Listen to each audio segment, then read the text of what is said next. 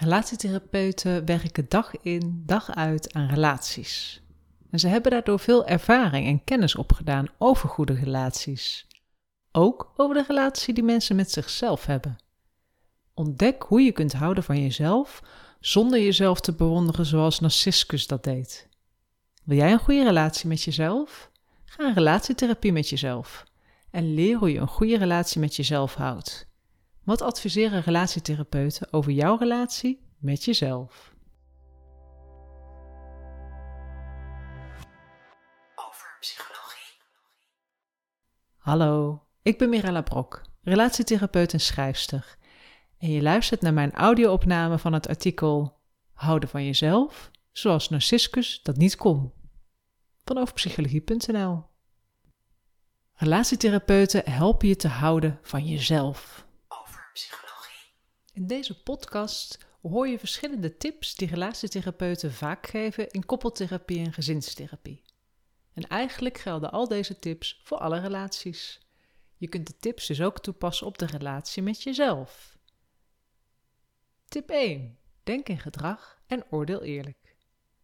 Tip 2. Verwezenlijk jezelf door je interesses te vinden en jezelf soms te begrenzen. Tip 3. Ben soms gerust een beetje ongelukkig en vind manieren om jezelf te kalmeren. Tip 4. Ben lief voor jezelf en anderen. In de rest van de podcast hoor je hoe deze tips verder worden uitgewerkt. Over psychologie. Rationeel denken over jezelf. Relatietherapeuten maken onderscheid tussen individueel denken, wie, en relationeel denken, hoe. Wanneer je individueel denkt over jezelf, dan kun je bij problemen denken: tja, zo ben ik nu eenmaal. Je zou je relationeel over jezelf denken, dan wordt de gedachte: ik ben zo geworden omdat ik op deze manier met mezelf omga. Van Steenwegen legt relationeel denken mooi uit in zijn boek Liefde is een werkwoord. Een citaat daaruit is: denken in termen van relatie, verbanden en vooral interacties. In de relatie met jezelf kun je relationeel denken als je begrijpt hoe je a. jezelf vertrouwt en welk gedrag je zelfvertrouwen verhoogt. b. met jezelf communiceert en begrijpt welke soort communicatie prettig voelt. c. jezelf op waarde schat en ook begrijpt welk eigen gedrag je waardering verhoogt. Beoordeel jezelf ver. Relatietherapeuten zien het gebeuren in hun praktijkruimte. Partners die elkaar labelen. Ja, jij bent nu eenmaal puntje, puntje, puntje. En dan volgt er meestal een negatieve eigenschap. En het zal ook wel zijn dat de partner zich soms zo gedraagt, maar voor veel mensen is het onprettig om gevangen te worden in een label. En het is ook nog eens onjuist. Mensen hebben een oneindige reeks van eigenschappen en een mens is niet volledig te beschrijven. Eén woord gebruiken doet al snel afbreuk aan een persoon. Wat je niet wil dat anderen jou geschieden, doe dat ook jezelf niet. Stop dus met labels plakken op jezelf, vooral de extreme labels. Over psychologie. Van Steenwegen zegt hij dus over: In feite, en het is heel belangrijk, bestaan die twee extremen in de werkelijkheid niet. De handigheid bestaat niet. De onhandigheid bestaat ook niet. Ze bestaan alleen in ons hoofd. Het zijn abstracties. Menselijke kenmerken stellen we meestal voor in de vorm van tweepolige dingen, dus bipolair, met een positieve pool en een negatieve pool. De twee extremen bestaan zelf niet in de werkelijkheid, maar het helpt ons om te denken. Over psychologie. Een stappenplan om niet meer in extremen te denken. A. Merk het op wanneer je jezelf een extreem label opplakt. B. Zet het extreme label dan op 0. C. Vervolgens zet je het tegenovergestelde van je extreme label op 10. D. Sluit deze schalen 0, negatieve pool, en 10, positieve pool, daarna uit voor jezelf. E. Plaats jouw gedrag van het moment dus op een schaal van 1 tot 9. F. Beoordeel je gedrag morgen nog eens op een schaal van 1 tot 9.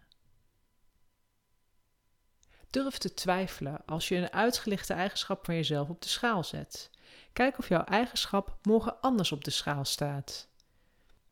Dick de Wachter legt in Borderline Times uit dat een ware identiteit juist ontstaat uit die twijfel en uit dat zoeken naar fundering en aarding. over Sta jezelf toe om jezelf te verwerkelijken.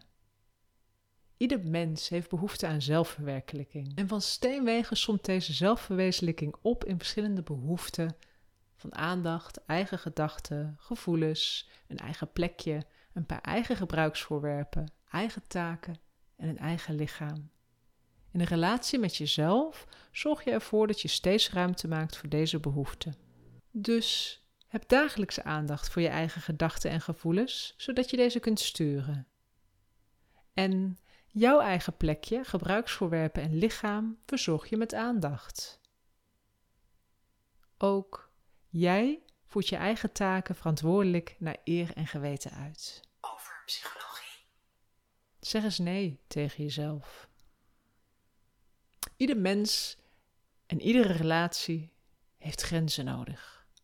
Ook jij in je relatie met jezelf. Begrens jezelf eens. Zeg eens nee tegen iets wat je wilt en dat geen onderdeel van zelfverwezenlijking is. Ga eens niet uit. Gun jezelf eens geen weekendje weg. Of haal eens iets uit je digitale winkelwagentje. Is dat fijn dan? Nee, waarschijnlijk niet. Maar je kunt het wel verdragen. De wachter. Eerst was genot zondig. Toen werd het toegelaten. Nu is het verplicht. Met oefening kun je jouw genot afwegen en dan hoef je niet boos op jezelf te zijn als het je soms niet lukt om te genieten. Daardoor hoef je minder bang te zijn dat je het ook nog kwijtraakt. Je oefende namelijk om in het grillige van het genot te verdragen. Ben maar een beetje ongelukkig. De wachter pleit voor een beetje ongeluk in ons leven. Van tijd tot tijd een beetje ongelukkig zijn houdt het grote ongeluk weg, zegt hij. Schrik niet van een beetje ongeluk. Daar zijn goede redenen voor. Allereerst kunnen we leren van ongeluk. Negatieve emoties en gedachten ervaren geven je veel bruikbare informatie over wie jij op dit moment bent. Je wilt jezelf leren kennen, omdat dit een relatie met jezelf ten goede komt. Door zo nu en dan ongeluk te verdragen, train je ten tweede jouw veer- en draagkracht. Je traint als het ware jouw spieren om groter geluk te dragen. En als laatste leert een beetje ongelukkig zijn je te relativeren wanneer je ongeluk overkomt. Je begrijpt dat het bij het leven hoort en je hoeft een goede relatie met jezelf daardoor niet te schaden. over psychologie, Ongeluk nader bekeken. Je zoekt de schuld voor ongeluk niet bij jezelf en je hoeft dus ook niet boos te worden op jezelf. De schuld voor ongeluk zoek je ook niet buiten jezelf. Je hoeft dus niet jezelf als slachtoffer van de wereld zwakker te maken dan dat je eigenlijk bent. Je begrijpt dat ongeluk soms gewoon toevallig is en iets is wat je kan verdragen. over psychologie, Zoek jouw interesse. Vind jouw interesse. Niet om het op social media te delen, maar wel omdat je hierdoor minder chagrijnig zult zijn. Je gaat lekkerder door het leven als je jouw hersenen bezighoudt. En dat bezighouden hoeft niet vermakelijk of gemakkelijk te zijn, mag best een beetje oncomfortabel wezen, want ook dat maakt je hersenen actief en geeft je op termijn meer ontspanning. over psychologie, Vind jouw manier om jezelf te kalmeren. Wanneer je in een crisis zit, dan is het lastig om helder na te denken. Daarom help je jezelf door voor en achteraf na te denken over manieren om jezelf te kalmeren. Om dan nadat je gekalmeerd bent, bewust het meest helpende gedrag te kiezen om uit jouw crisis te komen.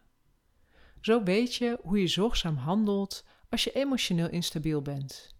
Je bent dan je eigen held. Dat geeft vertrouwen.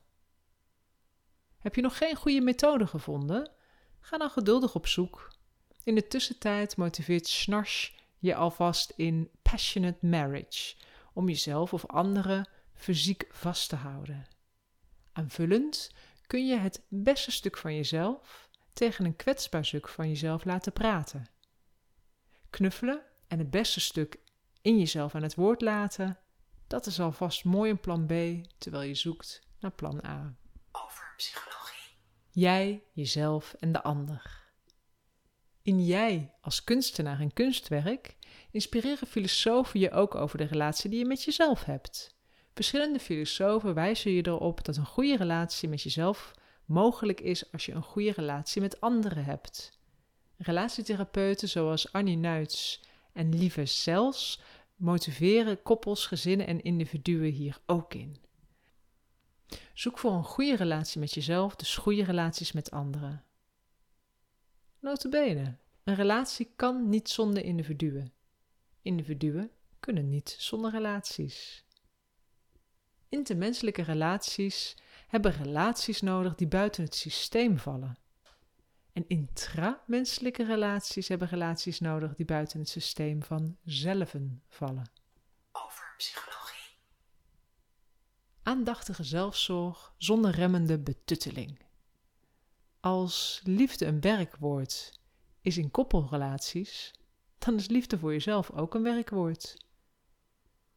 Neem jezelf en jouw relatie met jezelf niet vanzelfsprekend, maar verzand niet in navelstaren.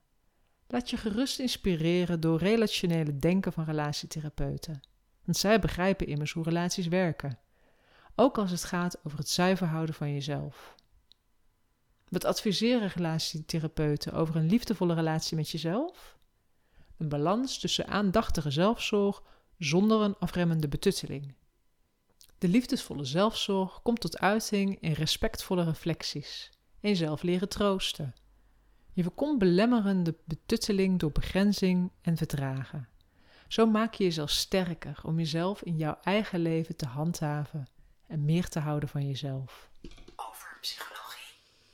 Meer lezen over meer houden van jezelf. Over psychologie publiceert een drieluik over jouw relaties met jezelf. Filosofen, relatietherapeuten en de gewone mens geven je tips.